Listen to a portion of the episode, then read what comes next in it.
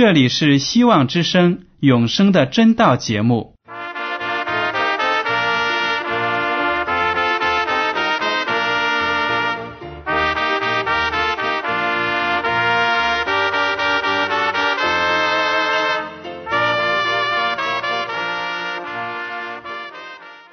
亲爱的听众朋友们，你们好，我是艾德，很高兴今天能和你们在永生的真道这个栏目中见面。耶稣说，听上帝的话语并且遵守的人是最有福气的，所以艾德现在能够通过电波和你们分享上帝的教导，感到十分快乐。我也希望众位弟兄姐妹还有那些正在寻求真道的朋友们也能够珍惜这段时光。大家不妨在手边准备好纸和笔，将今天讲到的要点和经文章节做些记录，以便过后自己再亲自查考圣经。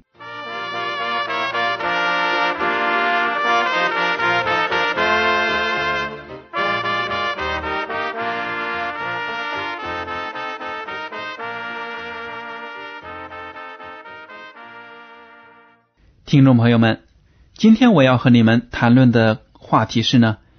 基督徒的婚姻观。近年来，我们知道婚姻制度受到了各种形式的破坏。在西方社会呢，在美国、欧洲，很多国家呢开始对同性恋的结合从法律上加以认可，也就是呢，使同性恋合法化。这样的结局呢，对我们社会的道德风气造成了很坏的影响。在这些国家呢，很多政治家还有那些人权人士经常说要保护人权，同性恋呢是他们自己的事情，其他的人没有权利干涉，他们愿意怎么去爱对方，拣选自己的伴侣都可以，社会呢和国家不应该对他们加以限制。这样的理论和圣经中所讲的道理，还有上帝所制定的婚姻制度呢，都是相违背的。再看一下我们中国呢，也有很多问题存在。现在社会上婚姻呢非常的脆弱，婚外情啊、未婚同居啊，这样的事情越来越多，成了一种社会的风气。在旧社会存在的一夫多妻制，近年来在中国又开始出现了。以什么样的形式出现呢？大家也许都知道，就是口语中所说的包二奶这种形式。很多有钱的人饱暖思淫欲，当他吃饱了喝足了，手头有很多钱的时候呢，就开始想其他的事情。很多人呢就把那些年轻的姑娘呢包起来了，给他们吃，给他们喝。这些事情呢都是背着自己的原配的妻子和家人所做出来的，其实是一种变相的一夫多妻制。这样的风气对我们整个社会，对我们将来的伦理都造成了很坏的影响，产生的问题呢也是非常的多。那么作为基督徒，我们应该怎样面对这样坏风气的挑战呢？我们有责任明白并且要维护上帝所设立的婚姻制度，它的纯洁性和神圣性。首先呢，我们要学习一下婚姻是怎样开始的。我们中国人都常说男大当婚，女大当嫁，好像男孩子女孩子长大成人了，到了结婚的年龄呢，自然而然就应该找朋友找伴侣结婚了。这样的观念在世界各个文化当中呢都是存在的，但是一男一女之间的夫妻制度、婚姻制度到底是怎样开始的呢？这当然不是人类社会进化的结果。进化这种理论呢，在圣经中是根本都不存在的。我们知道，上帝创造了天地和其中的万物，我们的社会，其中的各种伦理道德、社会关系都是上帝创造的。婚姻呢，也是上帝开始的。我们来看一下，起初上帝创造了亚当，将他安置在伊甸园里。亚当呢，在这个伊甸园里有可爱的动物作伴，又有美丽的鲜花相陪，不知道炎热，也不觉得寒冷，因为伊甸园的气候呢非常的舒适，跟我们现在生活的这个世界呢完全不一样。我们现在呢是冬天冷得要命，夏天呢又热得要死，但是在伊甸园，当人还没有犯罪的时候呢，大自然的气候是那么的和谐，所以呢亚当在那里非常的舒适，更不必为自己的生活而劳苦。他每天所做的呢就是轻轻松松的帮助上帝管理一下伊甸园，管理一下动物，这样的生活呢真的是非常的惬意。亚当呢可以说是天下最舒适的单身汉。但是呢，这样的单身日子呢并不完美，连上帝都这样说了。我们来看一下创世纪第2章18节，上帝说了，那人独居不好，我要为他造一个配偶帮助他。上帝看到亚当孤零零的一个人，就说这样子不好，我要给他造一个配偶帮助他。上帝有心要为亚当造一个妻子，因为上帝所造的那些动物啊都是有公有母，上帝呢创造了亚当，也希望他有同样的幸福，有和自己相同的脾性、相同的特征的一个同类呢来陪伴他。上帝怎么样行呢？创世纪第2章22节这样写，耶和华上帝就用那人身上所取的肋骨造成一个女人，领她到那人面前。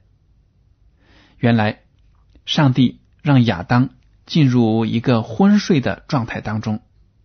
从他的身上取出一根肋骨，又从那根骨头呢造了一个女人出来。于是呢亚当就有了一个他称作骨中的骨、肉中的肉的妻子夏娃。骨中的骨、肉中的肉，这两个比喻呢非常的好。如果你和自己的配偶关系非常的亲密，你就能体会到骨中的骨、肉中的肉这样的词语所形容的那种亲密关系。你瞧，上帝呢本意是要让人过群居的生活，人与人之间注定是要有感情和关系的，你说对吗？这就是世界上第一个婚姻的产生。但是呢，地球的历史几千年之后到了现在，社会风气非常的败坏，婚姻在一些人的眼里看来呢，已经不只限于一男一女之间的事情，而是两个男人或者两个女人之间都可以有的制度。这就是明显的违背了上帝创造天地万物的本来的用意。不但我们现在如此，其实在人类历史的早期，亚当夏娃的后代呢很快就有了这样的败坏。大家都记得亚伯拉罕的同时代呢有2座城市在世界上他的罪恶呢是典型的，那就是索多玛和俄摩拉。在那里面呢都有淫乱的事情、同性恋的事情。那里的居民呢看到上帝来的天使那么纯洁，都要起淫念，可见这2座城里的居民是多么的败坏。我们现在呢社会上风气更是不好了。在大约不到2000年前，保罗在写罗马书的时候呢，他就提到了。我们来看一下罗马书第1章20到27节。自从造天地以来，上帝的永能和神性是明明可知的，虽是眼不能见，但借着所造之物就可以晓得，叫人无可推诿。因为他们虽然知道上帝，却不当作上帝荣耀他，也不感谢他，他们的思念变为虚妄，无知的心就昏暗了，自称为聪明，反称了愚拙，将不能朽坏之上帝的荣耀变为偶像，仿佛必朽坏的人和飞禽走兽昆虫的样式。所以上帝任凭他们乘着心里的情欲行污秽的事，以致彼此玷辱自己的身体。他们将上帝的真实变为虚谎，去敬拜侍奉受造之物，不敬奉那造物的主。主乃是可称颂的，直到永远。阿们。因此上帝任凭他们放纵可羞耻的情欲，他们的女人把顺性的用处变为逆性的用处，男人也是如此，弃了女人顺性的用处，欲火攻心，彼此贪恋，男和男行可耻的事，就在自己身上受着妄为当得的报应。保罗在这一段经文里就写了，上帝创造天地万物，他的伟大，他的神性，在大自然当中呢，我们只要用心的观察思考都能够明白。但是呢，现在的人却不认识创造主，而且呢用什么其他的古怪的理论来取代上帝的创造，比如说进化论呢什么的。当人们不认识了上帝之后呢，就开始违背上帝的命令，不把上帝的真理放在眼里。不该敬拜偶像的，现在呢倒要用手做出偶像来敬拜，忘却了真神。上帝所给人的那种道德，人也忘记了。婚姻制度本来是一男一女之间所建立的，但是现在呢，因为人类的狂妄自大和贪图享受，有自私的心，所以呢就开始变坏了，成了一个变态的一种制度。比如说男人和男人之间，女人和女人之间，违反常理违反道德伦理的这种关系。这一切都是因为人类不认识上帝，不尊重上帝这个可怕的行为所造成的后果。所以呢，不认识上帝的人就不可能接受上帝所做出的道德的安排。那么我们基督徒认识上帝，当然就应该在自己的婚姻上呢也荣耀上帝。基督徒应该在基督徒当中寻找人生的伴侣。我们不要以为其他的异性呢，虽然和我们信仰不一致，他们不是基督徒，但是他们有的聪明啊，有的长得非常的好看呢，或者英俊呢，或者他们的家境非常的优良啊，这些呢都迷惑了自己的眼睛，把他们的信仰看得不重要。这样呢，当和他们结合的时候呢，就容易使自己跌倒，在自己的婚姻上也就很难荣耀上帝的名。哥林多后书第6章14到15节这样说，你们和不信的原不相配，不要同父一恶。义和不义有什么相交呢？光明和黑暗有什么相通呢？基督和比列，比列也就是撒旦的别名，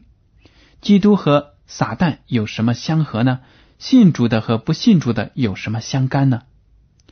这句经文呢，警告是非常的严肃的。也就是说呢，如果一个基督徒和一个非基督徒结婚，甚至呢，有的基督徒和佛教徒啊，或者其他异教徒结婚，这些事情呢，都是圣经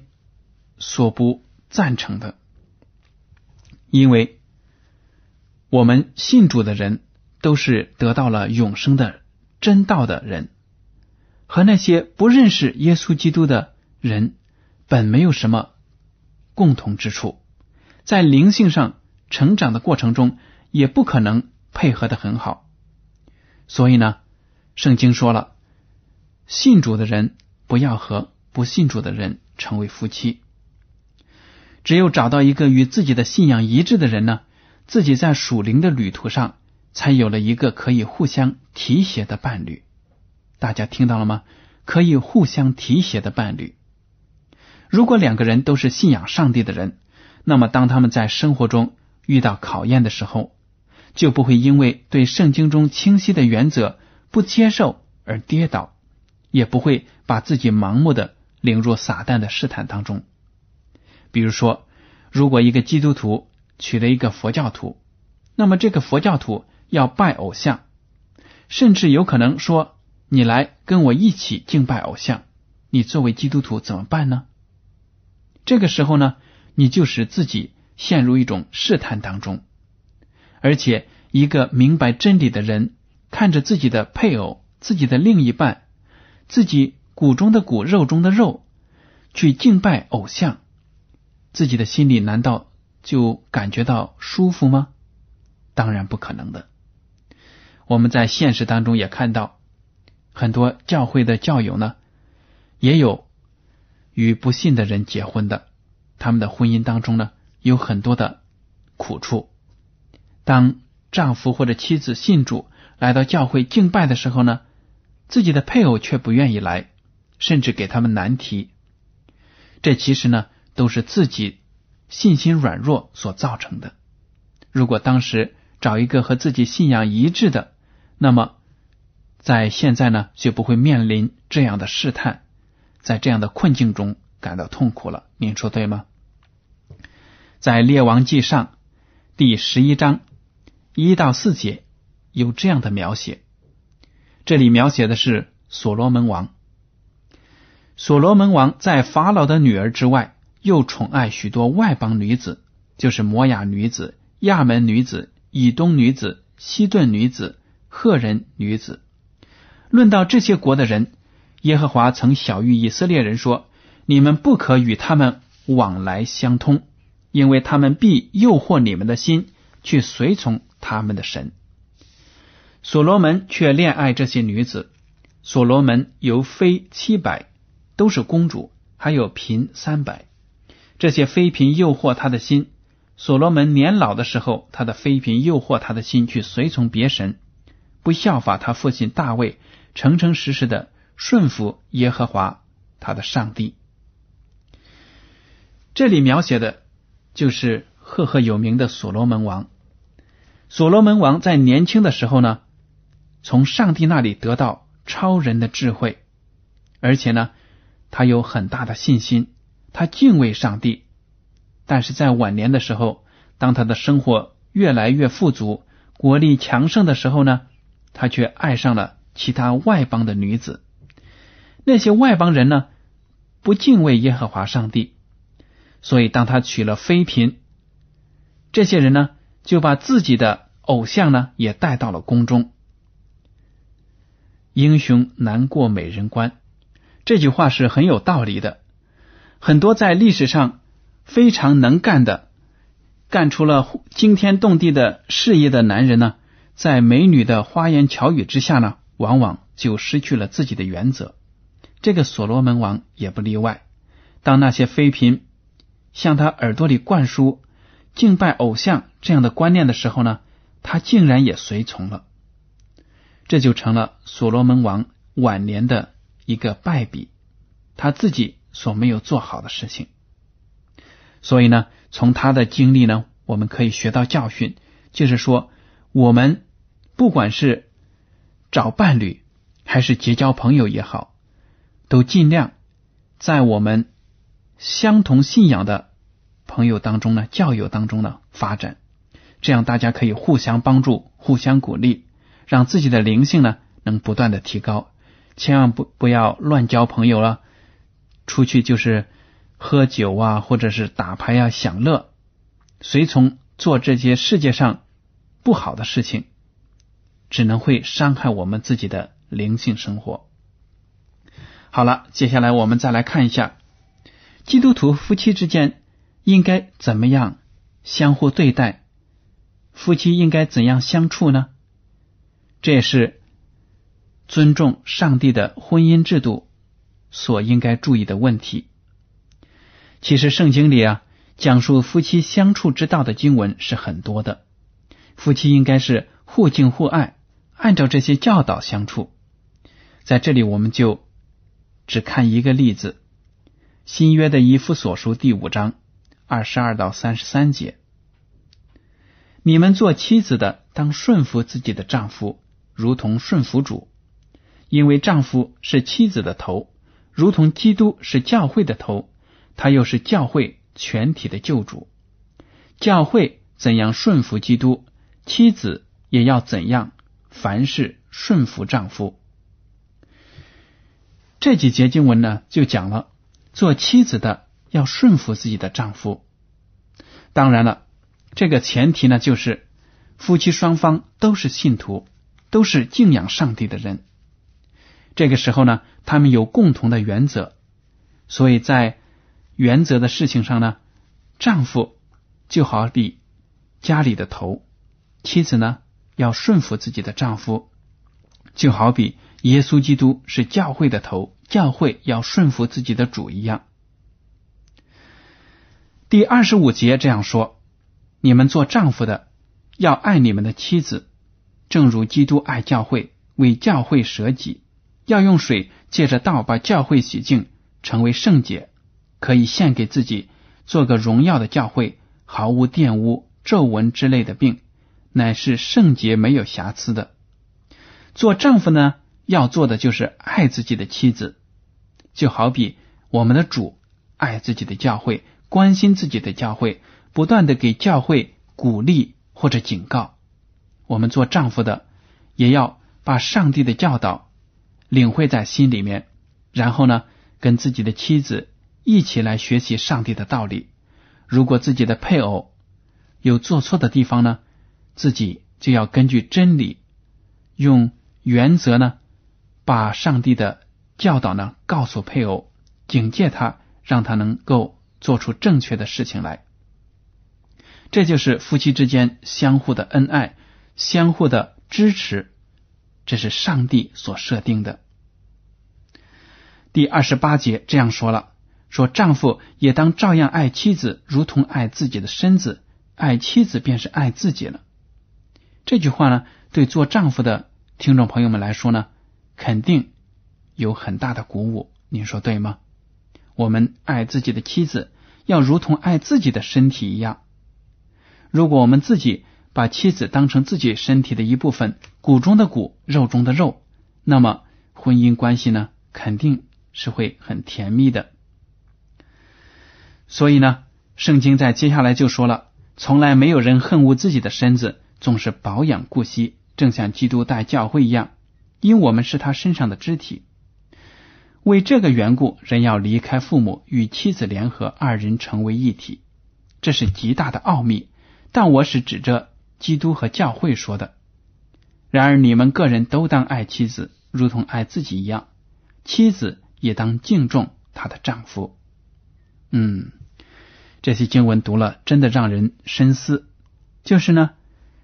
丈夫要爱妻子，妻子呢要顺服丈夫，这样的婚姻关系是多么的和谐，多么的令人羡慕啊！当然了，听众朋友当中也有努力为主做工的，也有的人呢说我愿意独身，